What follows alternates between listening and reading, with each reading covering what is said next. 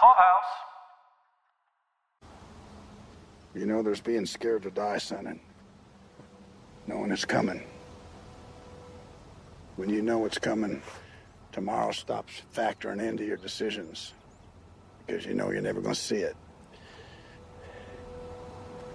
And then you. then you live. You realize you ain't dead, you're not going to die, and now you got to face all them decisions you made. And out of all that, you got to figure out how to let yourself start living again.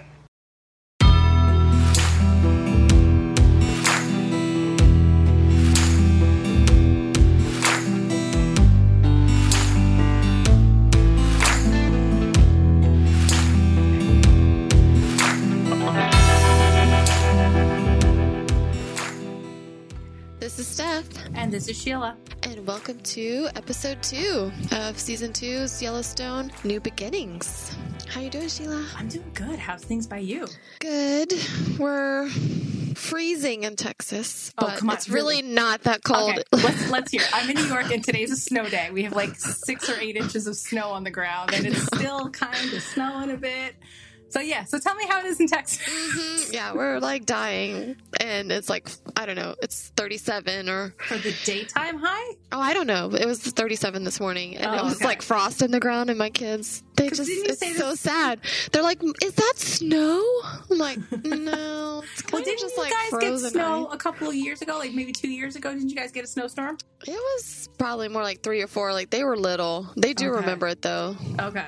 But it was like an inch. Like you Yeah. could still see the blades of grass, and they were like, "Is that snow?" I'm like, mm, "No, it's just kind of like ice." But still, we were like dying. Like it's so cold. I'll give it to you. If it's 37, that's that's cold for Texas. well, yeah, but it's warmer now, so Yeah, because didn't you say like the other week that it was like low in the morning? It was like 70 or Yes. 80 in the it was daytime? 78. It was like 40 something in the morning and 78 in the Yeah, afternoon. you almost how had like a that happen? 40 degree temperature in, in like a matter of six hours. It's like no wonder we always have like head colds and allergies and stuff Right. because it's like every year it's like a mm, Mm, wild swing. yeah, well, of- it's winter in the morning and you know summer in the afternoon. So exactly, the trees are freezing in the morning and budding in the afternoon. exactly. So today we're talking about episode two, New Beginnings. Yeah. What did you think of this episode? All right, I'm going to try to be nice. This one was really a struggle for me to get through and take notes. Um, I, I my process when I watch these for our recording is I usually just watch it once straight through because it's Uh-huh. been like now uh, what like 18 months Mhm. since I watched this initially, and I didn't really go back and so for season three, I went back and watched like the last two or three episodes of Right. season two. So this is really far in my memory. Like I have an idea of what happened, but like to pick out what happened in a particular episode, I'm struggling. So I just watch it once straight through just to kind of like reacclimate my brain to it. And then I'll watch it a second time and take notes. Yes. Well, I couldn't wrap my brain around like this to take notes because uh, it was a long episode. But at the end of it, I was like, what really happened here? hmm It was busy, a lot of action, I guess, especially with the bunkhouse boys and all that. But yeah, like at the end of the day, like not a lot happened. So But like in fairness, I think so. In in coming back to like, well, what actually happened in the episode, I will give the writing team credit and the production team credit that they did do a lot with the time this episode to deepen our understanding of some of these characters. And I'm going to look at Rip in Yeah. particular. He doesn't say much, like ever. So. I was Um, like, so- how can he accomplish so much with so little dialogue? But he really does. but he really does and he's very you know articulate with his body language and his facial expressions but he does have a couple things to say this episode and so I- i will give them credit for taking the time to kind of richen our our, our understanding of some of these characters um, and we did get a little bit about that with John and how he was interacting. He, he interacted mostly with Kayce this Yeah. episode. So I will give the episode credit for that. But in terms of like the plot for this season, yeah, we're uh, yeah. missing a lot. I We're- think. yeah, I'm not. I'm not feeling where this is going yet. I'm not on the journey yet. hmm But it was hard for me to. it was really hard for me to get like my notes together, my brain together about this. So, because a lot of the things too that happened felt very disjointed. There, there were just Yeah. like little story arcs within themselves.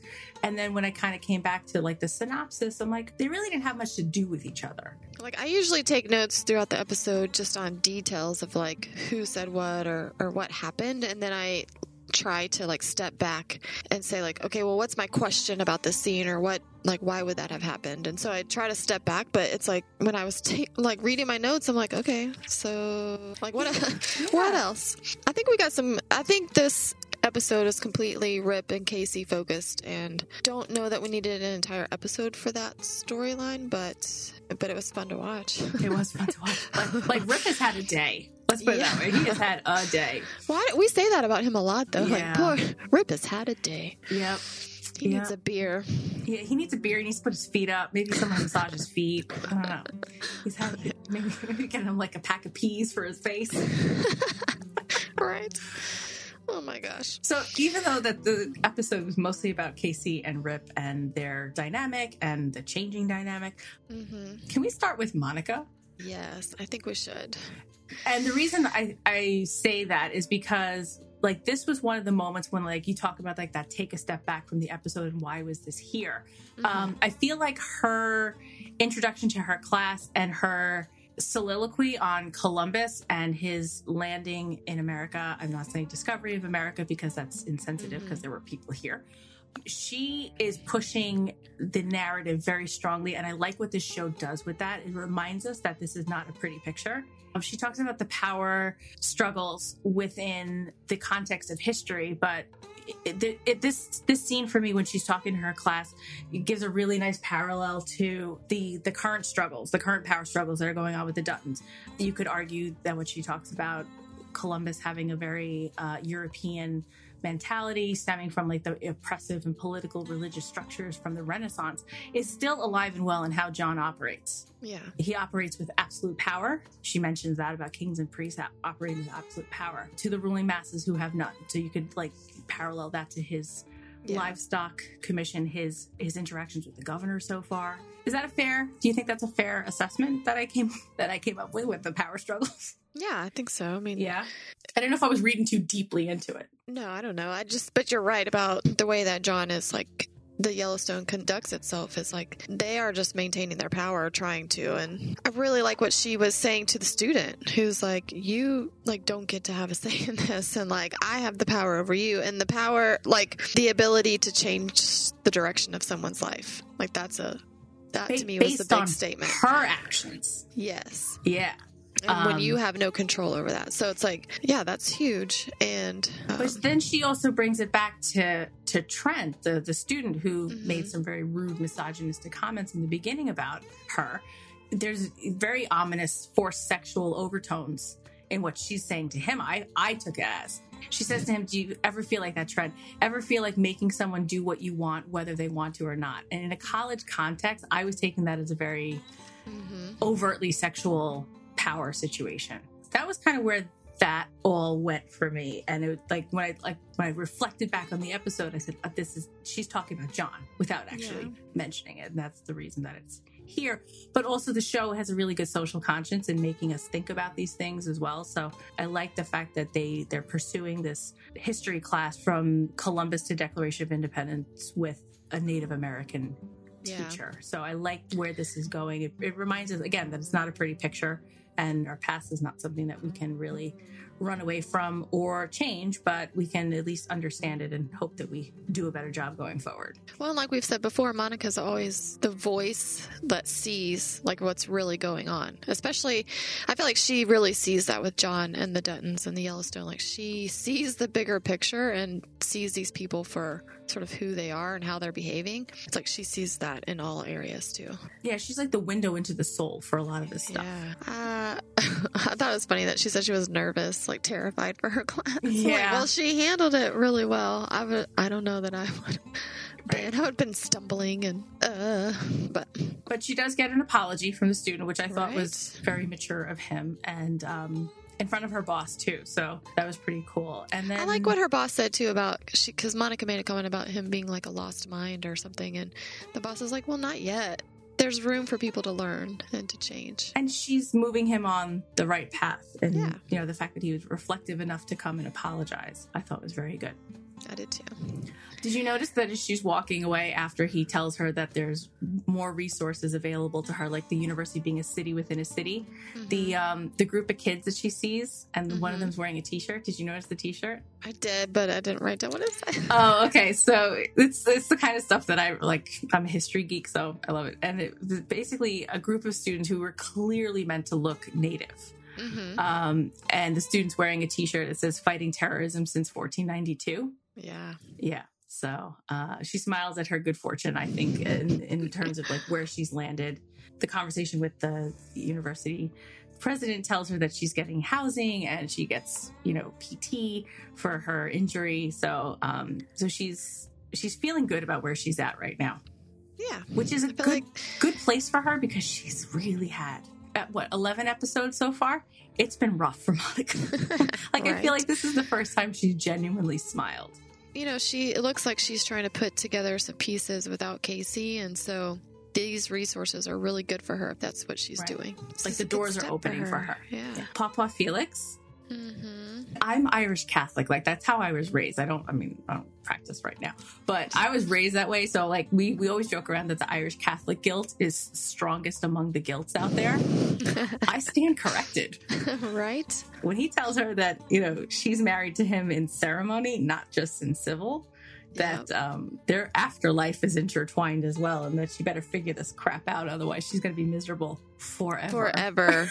I was like, dang. i was i even wrote that i was like wow guilt much Right? I know. That was uh, yeah he's That not having this with her a little he's bit painful. I was like, damn. And she didn't say much, but I mean, I don't, yeah, you're married in the afterlife.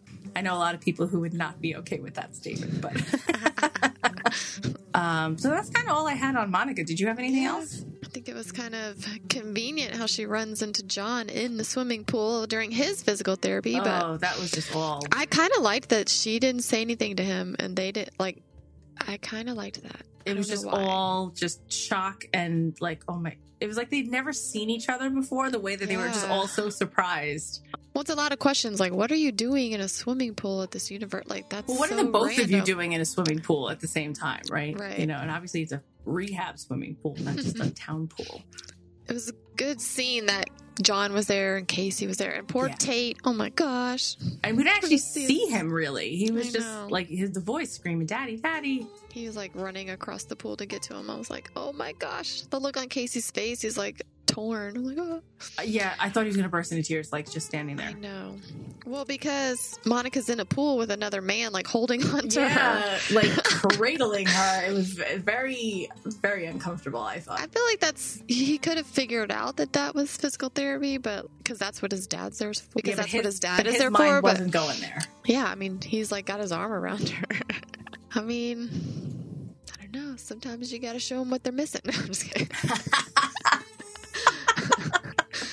Maybe Kayce needed to see that. Maybe he needed to see her in a bathing suit. Be like, mm-hmm, mm-hmm. hmm So that this way, it's a good setup for them to start talking again, which they're going to have to.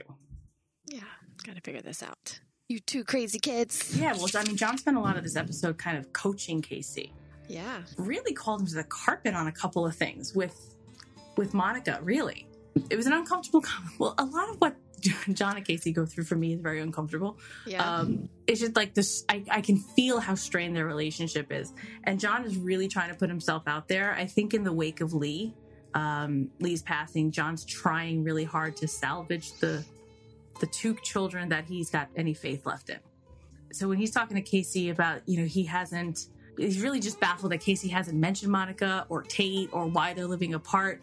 He's trying to like bring kayce forward and kayce's really just stuck emotionally and he's just not able to move forward like you said, there's just something about John and Kayce that just feels uncomfortable. I'm still questioning John's sort of motives in this because he's he is he's trying to like direct Kayce into this like where he wants him to go, and I just don't really feel like his intentions are necessarily for Kayce's good. So it's like this whole episode, I'm just questioning, like, is John really having a ch- this sort of change of heart? He said last time he needed to undo some things. He needed to like. And then their drive home from the hospital, they pull over. They're talking about like trying to face the decisions they've made and and like change things around and figure out how to start living again. And I'm like, okay, so hmm maybe you're like sort of seeing this like as a new beginning or a new time to reevaluate things. But even throughout this whole episode, John sort of directing Kayce and pulling Rip back so that Kayce can go forward. And it's still, I mean, it's still just that Kayce's sort of the only option he has for the ranch. I mean, is Yeah. it really, he wants that? Is that the best for Kayce and he wants that? Or is this the best for him and the ranch and he's trying to manipulate that? Like, I just, it doesn't sit well with me, this whole thing with John. And I'd like to think that he sincerely cares about his son and asking him, like, why don't you fight for her? Like, you need a plan, go.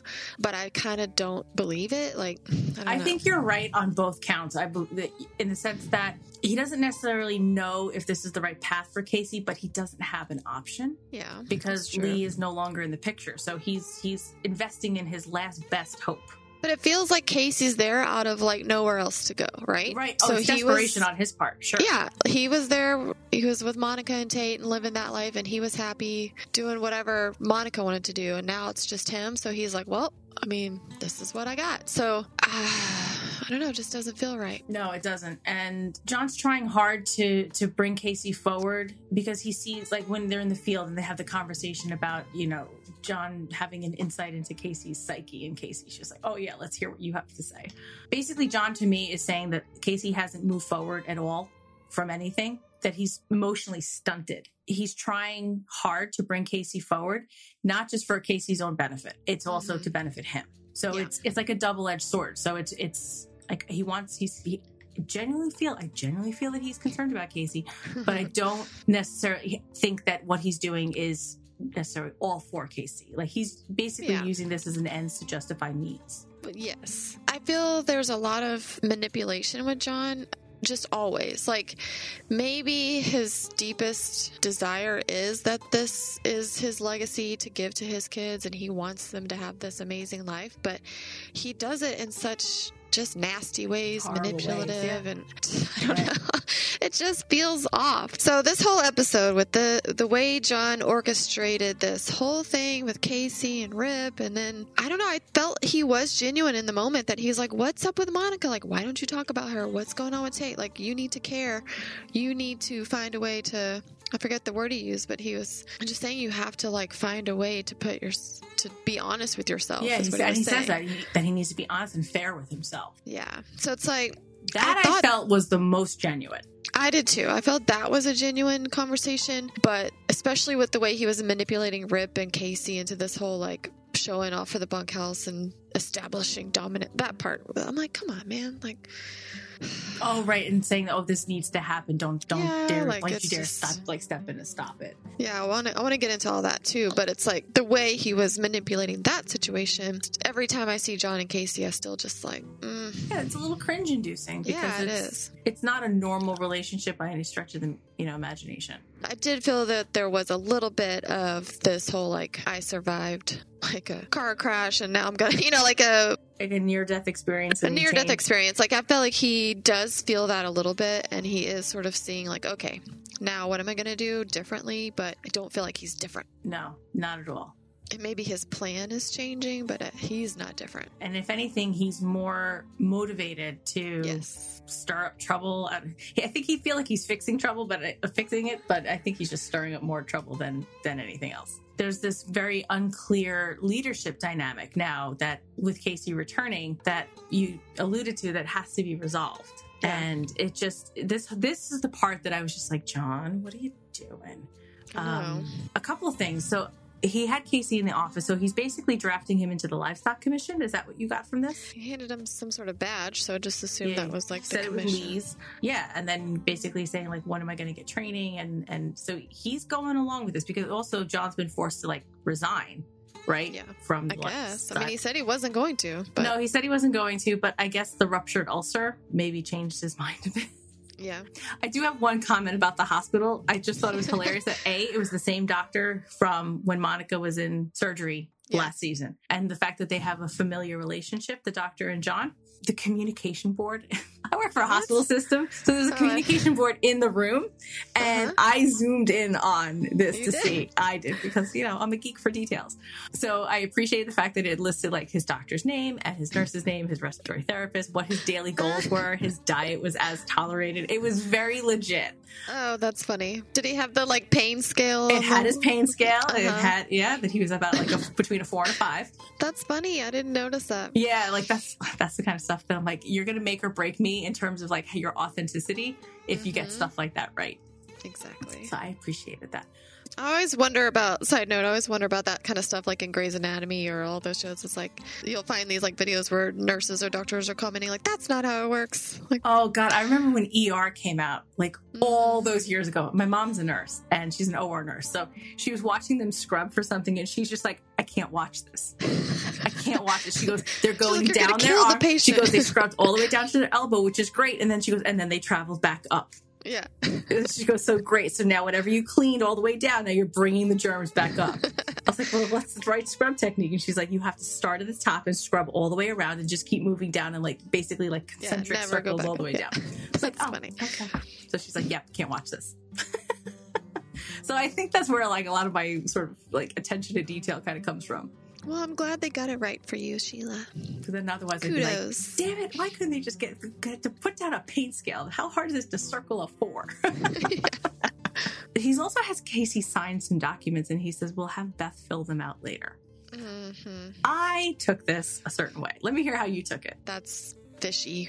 The fallout from Jamie is basically where I, I kind of got that from. That he said having Beth take care of it made me feel that it had something to do with the estate, the trust. Yeah. Signing The will Jamie or out the of it. Right. something. but it was just, it was slid under so neatly. Yeah. it's like, here, just sign these and we'll have Beth fill them out later. It's like, Um, was he off the document before, like a few months ago, and now he's back? Like that, Right. Like, is he being just added back in? Is he, be, you know, it was just a lot of unanswered questions just in that like 10 seconds. I'm like, hey, wait a Yep. And here's a badge and sign this, and like now you're back And now you're going to get training. again. This is like the whole branding him thing. Like that seems like. Like, I own I'm not you. saying that you should do it, but I'm saying like this seems like a more legitimate. Like you're bringing him back. He's sort of trying to get back on your good graces. Like now he's back on the plan to take over the ranch. Like I don't know.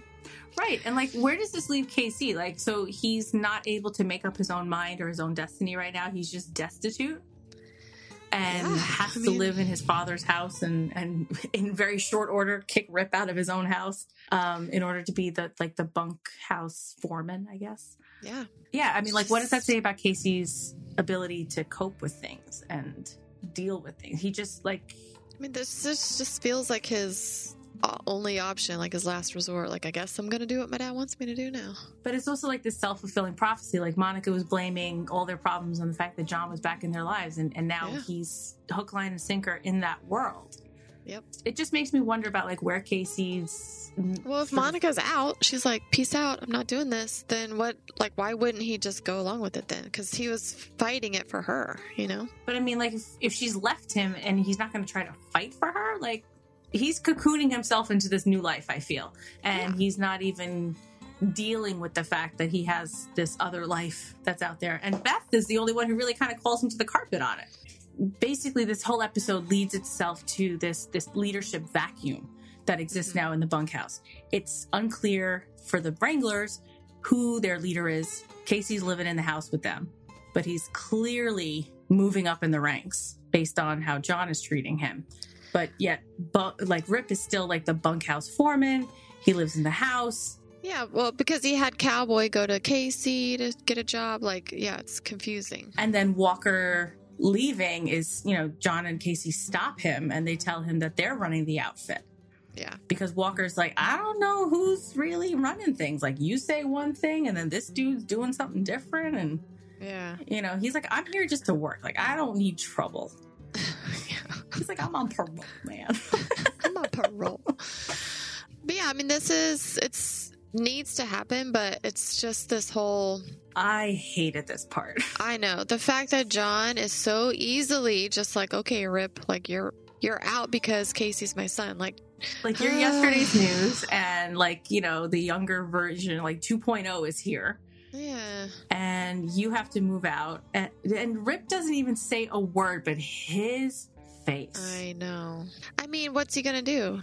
Well, yeah, I mean, he can't really say no. He understands, Yeah, but at the same time, like, he's just. He's the only one, and John even says it like, You're the only one I can depend on. Yep. You're the reliable one, and you're the only one who doesn't stand to benefit when I die. yeah. So, what does that even say about John's like thought about his own kids? It's just frustrating because it's like almost like treat Rip better than you treat your kids because he's the one who's been there and been like this guy's been here since he was like 13. This and then also Rip is like who John made him into. And then for John to just so easily like manipulate that situation and use Rip to sort of manipulate the situation into what he wants for Kayce, like it's just frustrating. Yeah, and he just literally kicks Rip over to the curb and Yeah. Like I need you to do this and sorry. this is like the ick factor for me. John does this to Rip, knowing full well that the man ain't going nowhere Yeah. because he has nowhere else to go. Yeah. He doesn't really have a, let's put it this way, like he doesn't have a formal presence in the world, Right. right? Like he's he's lived on this ranch from the time that he was 14, 13, whatever it is. I doubt he has a social security number. I doubt he has you know, like all these things that like the infrastructure for life that you ha- I just don't feel that Rip has them. Right. There was no like formal adoption. I don't even know if there's a whole lot that we don't know about Rip, and he can't go anywhere. He's done. He's he's gonna live and die at this ranch. And he makes that that comment to Lloyd, Yes. Oh my gosh. you know, that we can stay here and get rusty, but we're just tools to them. Yeah. He understands his place, but at the Yeah. same time, it hurts. the look on his face. I'm like, damn. So, okay, so with this whole, like, John's telling Kayce, like, to take over and then sort of show them who's boss and, like, this needs to come to a head. And he told Kayce, like, it's better just to get it over with now. And then he's telling Rip, like, I need you to do this for me. I need to, I need you to let Kayce, like, take over. Yeah, like take a dive for Kayce. So, like, when they, uh, this all comes to a head and Rip and Kayce are, like, literally beating the crap out of each other in front of everyone. it feels like they both know that like like does rip just say at the end it felt like he said like just do it already like hit me hard enough to like make it look like you won Right. like it all rip didn't actually lose that fight he just let him win I don't know. There was one point where he was literally staggering. yeah I was just like, ugh. i was wondering so that was my question like did he actually lose the fight I don't think so. I think i don't think so because it just looked. I mean, my notes were like, this was a vicious takedown. yeah Um, they they're both bloody within seconds, and I mean, like Rip was staggering at one point, and like he and he It's fell down like after the next punch. Like he was he was concussed. I'll say. I will say, like, I will give a medical diagnosis there. He had a concussion.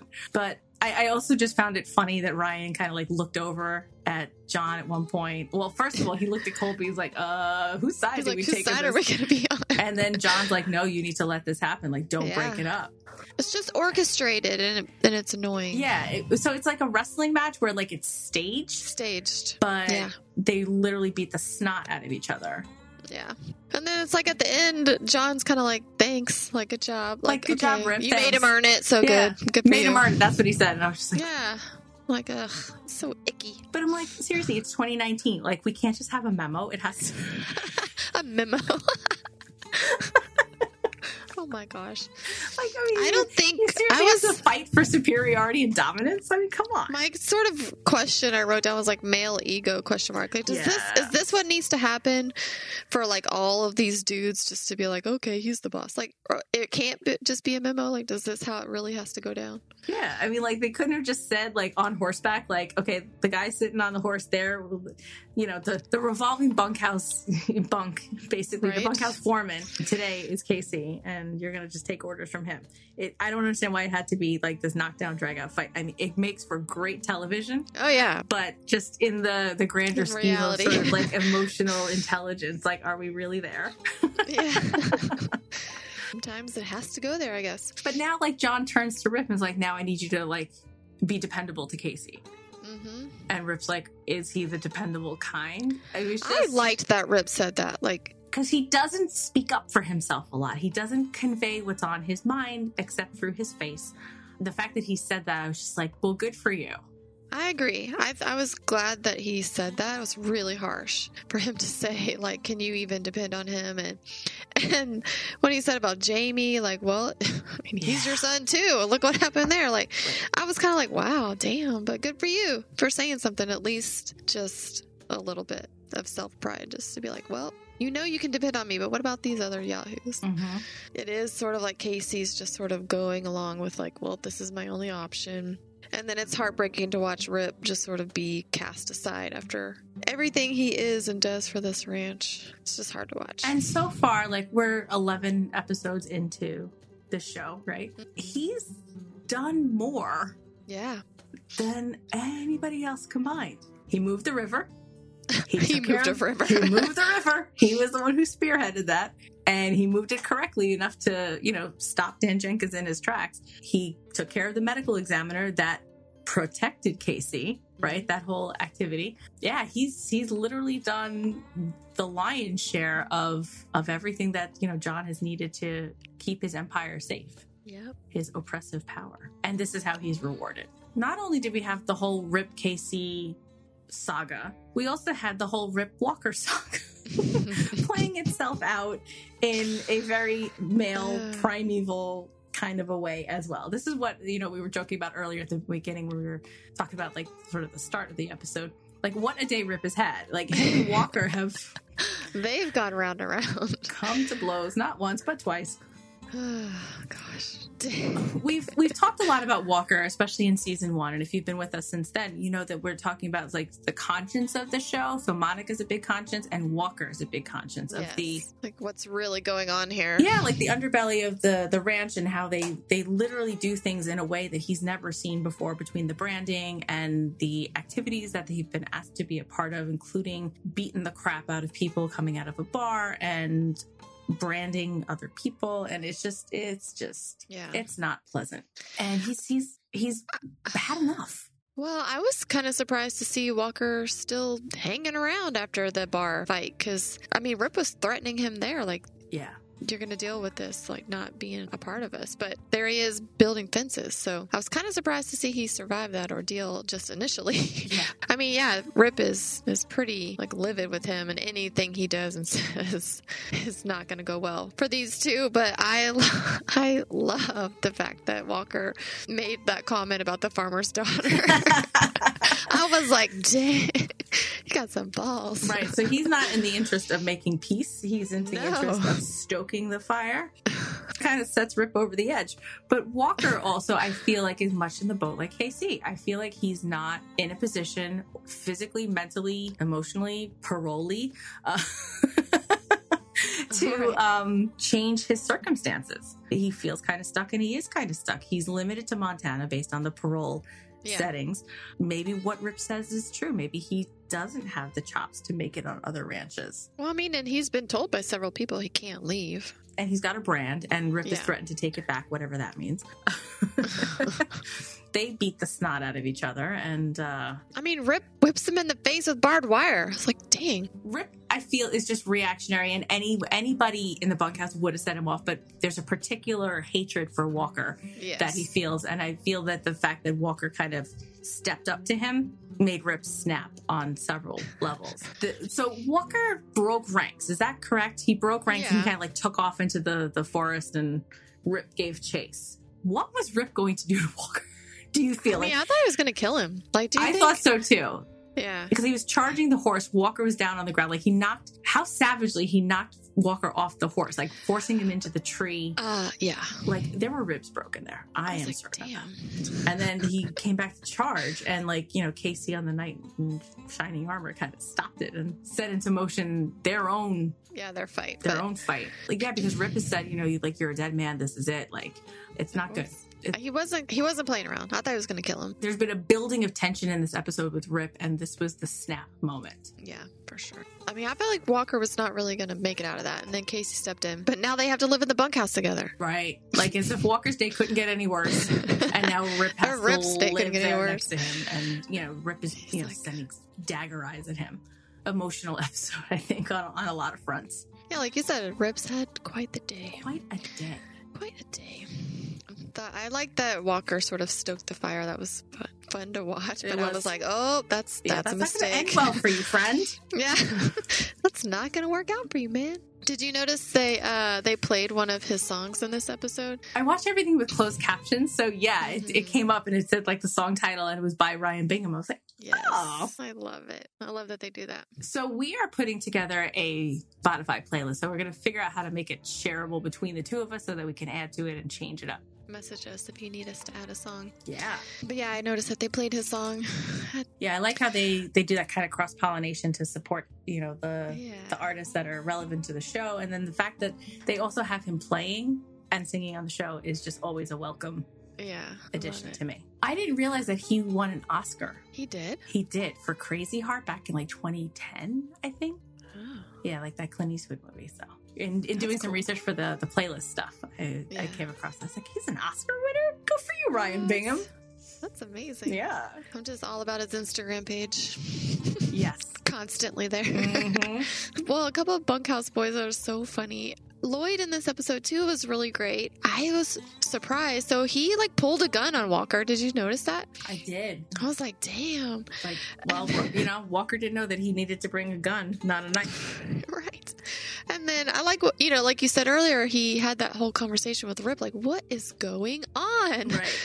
You know, Rip's like, oh, they're just showing us where our place is. So Lloyd, I like that, seeing him. And then the best part though was Jimmy calling Colby's mama Cougar. Oh my So god, that was funny. hilarious. So first of all, he didn't know the difference between the mascots. Like, so he was getting confused between a bobcat and a wildcat. And then cougar and a wildcat or whatever it was. Right. And, And it's then, like, well, then he turned and goes, "Does that make Colby's mom a cougar?" and it was just so perfectly delivered. And like Jimmy's really been such an outcast, yeah, and this was like one of these moments where I felt like he was finally like being included. yeah, like one of the guys. But even though like they were funny. about to you know, pummel him, well, Colby So was funny. anyway. Everyone else thought it was really funny. Yeah. But that's the moment where Rip walks in, and it's just like, okay, Rip's like, what? I guess I guess we Well, have a new- that's like, yeah, Rip walking in, like, shut everybody up. yeah. They were like laughing and joking, and then all of a sudden it was like, oh, damn, like, like- what's he doing here? Now we're just gonna watch the game in silence. But you know, I told you there's like a Facebook fan page about Yellowstone, and they have interviews with all these bunkhouse boys, Mm-hmm. and they're so fun to watch because these guys are hilarious. I think Ryan and Colby, like they're Yes. they're the actors who play them. They have such a good camaraderie, and they they do a bunch of these. If you search on Facebook on the fan page, But that's what they were saying is that this sort of that dynamic of like Jimmy calling uh, Colby's mama cougar. Colby's mom Cougar, that's like how it was on How the set. about, okay. And then that sort of trickled into the script. Like they started adding those types of things into the script because of the way they really were on the set. So that those are fun to watch on Facebook. The it definitely makes it a with them. richer experience for me Yeah. having like the dynamic between these these guys who literally spend twenty four seven together. yeah. Like they live in a dorm essentially, yeah, that's true. and they work really hard. Yeah. Unlike college kids, it's a very funny dynamic, and I, I like the fact that they include these. It's the the comic relief for a lot of what we see. it definitely is necessary, I think, just for the show to have that little bit of comedy, a little bit of regular guys hanging out or whatever. Yeah.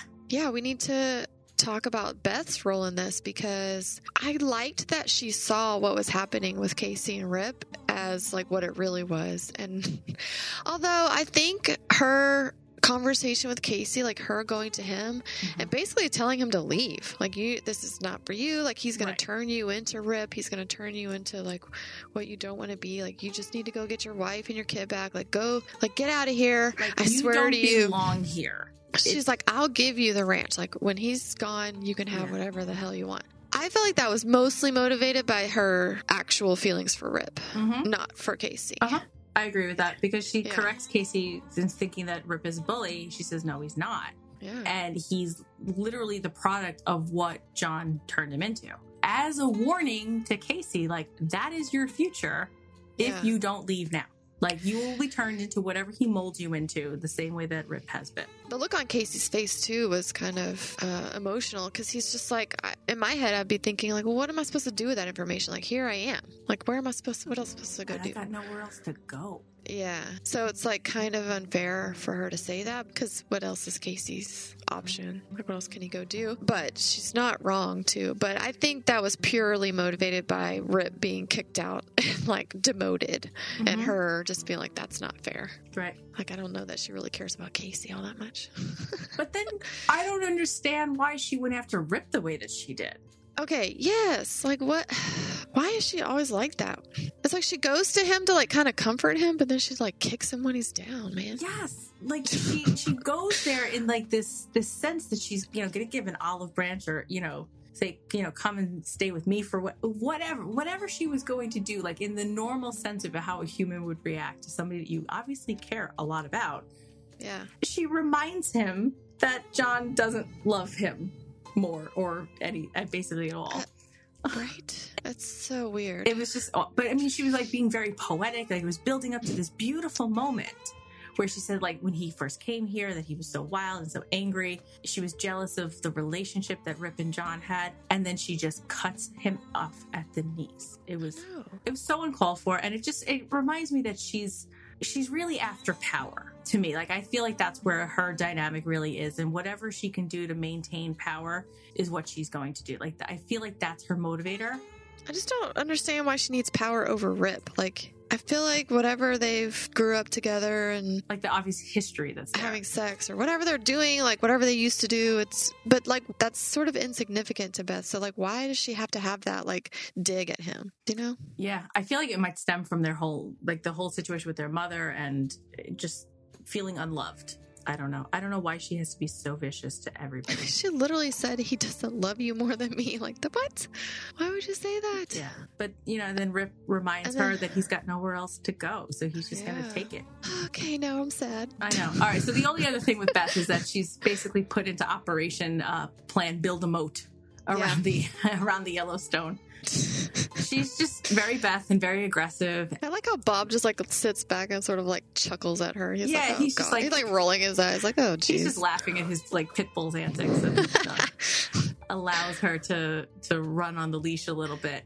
She's a scary spice, I did like how she was able to button up a nine million dollar sale in forty five seconds. right? And like as she's as he's the the seller is naming the nine million dollar price, Bob's like, "Oh, that's my cue," and he's like writing down the Writes a check. writes a check for nine million dollars. So now I had a question. So does Uh-huh. that that action that they did, it slams the door shut on the waxed asshole real estate um, commission, right?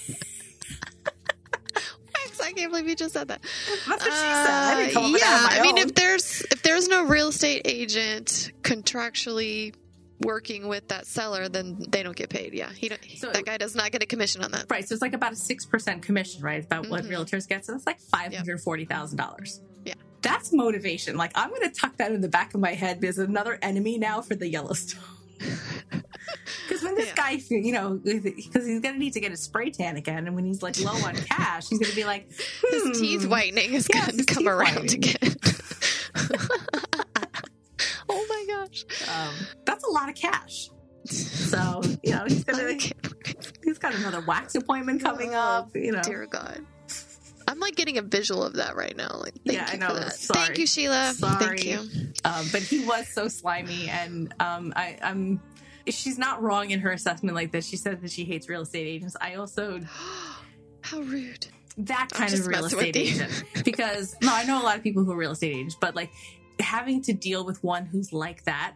He Mhm. reminds me more of a car salesman. The reason I say Exactly, that is because yes. my lease on my car is up next month, and I am dreading Oh, no. having to go back. I hate dealing with car salesmen because that's that's more what he felt like to me. Like Yeah. that type of a slimy person who you know is just in it for the cash. My cousin's a real estate agent and she she's changed like the thought of realtors in my mind. Like she's just like always so excited. She puts on her Facebook page like when anyone buys a new home and, and it's just it's she's very happy sweet. for them. Yeah, yeah. she's like amazing. So like like that's in my mind like what a realtor should be, not the white capped spray tanned guy who's sitting in Beth's office. So, um, but yeah, five hundred forty thousand dollar commission on nine million dollars is uh, a lot of cash that he just he missed out on. he duped himself out of because he was greedy, and she called him on. it. Like, good for her for calling him on it, but she's really disgusted with him.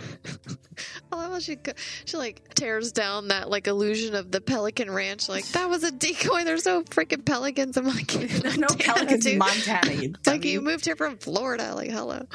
that was so funny. I felt bad for him, but he did get nine million dollars out of it, so I really didn't feel that bad for him. Some notable absences this episode, like everybody else. like all the pe- all the protagonists who are going to like set. Like I have no idea who's trying to steal the ranch. So Beth has put Operation, you know, build a moat into operation. There's no Jamie. There's no Mhm. Dan uh, Dan Jenkins, and there's no Rainwater. Who's after the ranch? yeah. Like, what is she doing this for if they're not, you know, plotting their evil schemes behind closed doors? And where is this article that this big Exactly. bombshell thing? Okay, that was a huge cliffhanger on season one. Like, dun, now, dun, now we're up to se- now we're up to season two, episode three, and there's been and there's nothing. nothing. Like, why is Jamie still alive? No, it's like, what is happening? I need more. I need my plot line back, please. I know. I thought the same thing. Like, where is everybody? Like, what is happening? Like, when's the election? Is that coming up? yeah, Like, I mean, like it's got to be getting to be close to wintertime in Montana. I don't know. Like, what's where's creepy Christina? Where? oh, right, I forgot bubble butt, right? Yeah. That's what Beth, Beth called it last time out. I haven't watched episode three yet. Nope, me as of today. So like I need I'm ready. I need some answers. Yeah. Like let's get this show on the road. I want to see I mean I don't want to see, but I want to see what happens with the freaking article. Yeah, I know. I need to know what's happening with the article. I need to know, like, you know, what dastardly plan that Rainwater and Jenkins are gonna, you know, come up with. I love your vocabulary. My vocabulary. Oh God, no, it's old timey. like when I say like Dastardly. like in the image that conjures up in my mind is like you know the wire thin mustache and the guy like twirling the mm-hmm. wax at the end. Oh, you know the guy from Chitty Chitty Bang Bang, the like evil guy who steals the children? Mm-hmm. That guy. Yes, yes, that's a dastardly dude.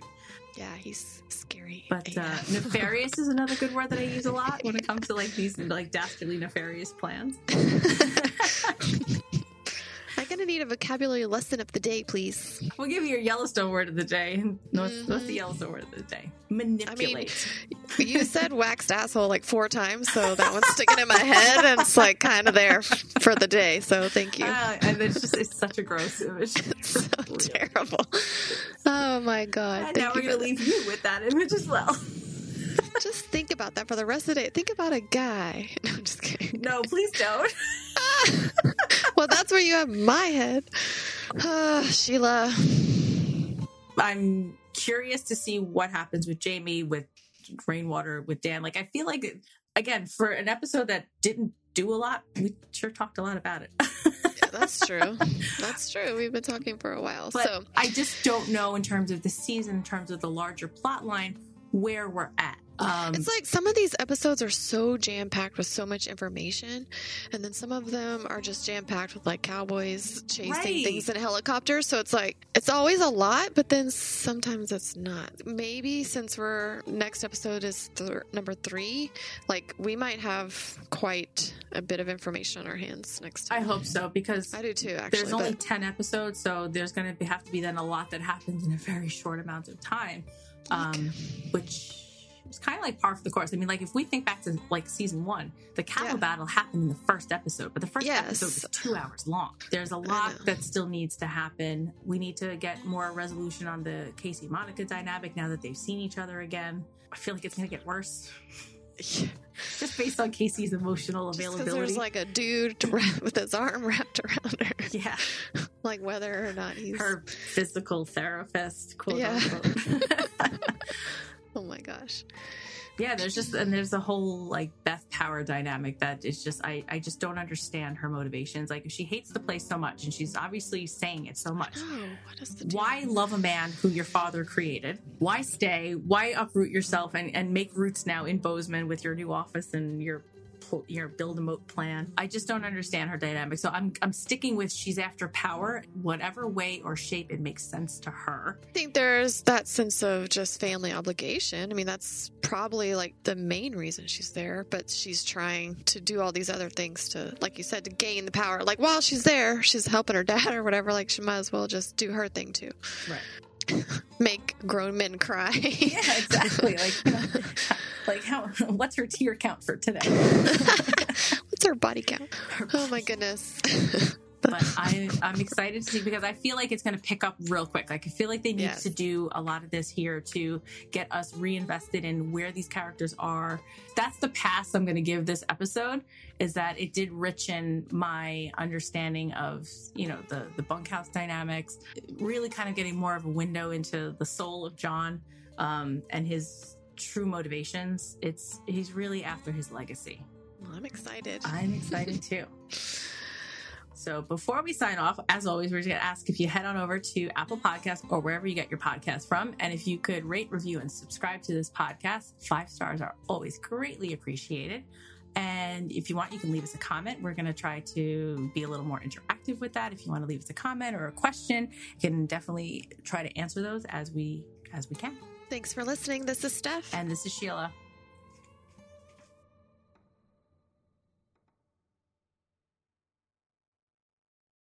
Thank you for listening. This has been an original Pod Clubhouse production. Pod Clubhouse is a podcast network dedicated to encouraging collaboration among podcasters and friends to bring a fresh voice and diverse perspective on a wide array of content. Please visit and leave a comment for us at podclubhouse.com. Rate, review, and subscribe to our podcast feeds on Apple Podcasts. Follow us on Twitter, Instagram, and Facebook. You can find us at Pod Clubhouse. Our DMs are always open, and we'd love to hear from you.